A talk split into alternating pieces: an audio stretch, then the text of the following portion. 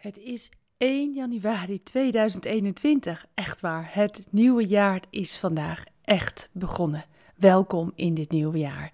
En voordat ik nog maar iets anders ga zeggen, wil ik jou een heel gelukkig en gezegend nieuwjaar toewensen. En kon je een beetje wakker worden vanochtend? Of uh, hoe gaat het met je? voor je ligt een nieuw hoofdstuk van jouw levensboek. Zie je het voor je? Alles is nog schoon, strak en stevig. De lege bladzijden zitten zelfs nog een beetje aan elkaar vast. En die harde kaft glanst. En het is opengeslagen op de eerste pagina. Het is jouw boek, jouw levensboek.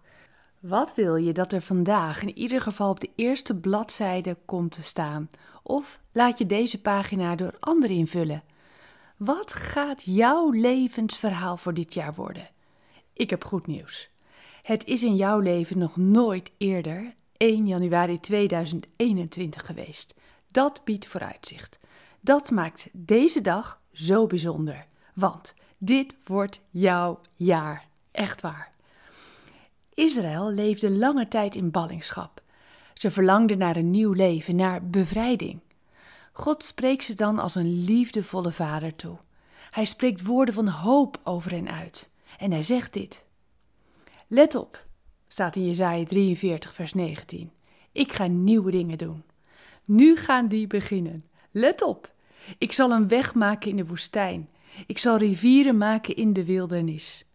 Zo, op dezezelfde manier wil God, jouw Vader, ook zo voor jou er zijn in 2021.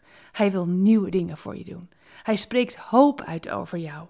Hoop voor als je het gevoel hebt dat 2020 een ballingschap voor je is geweest.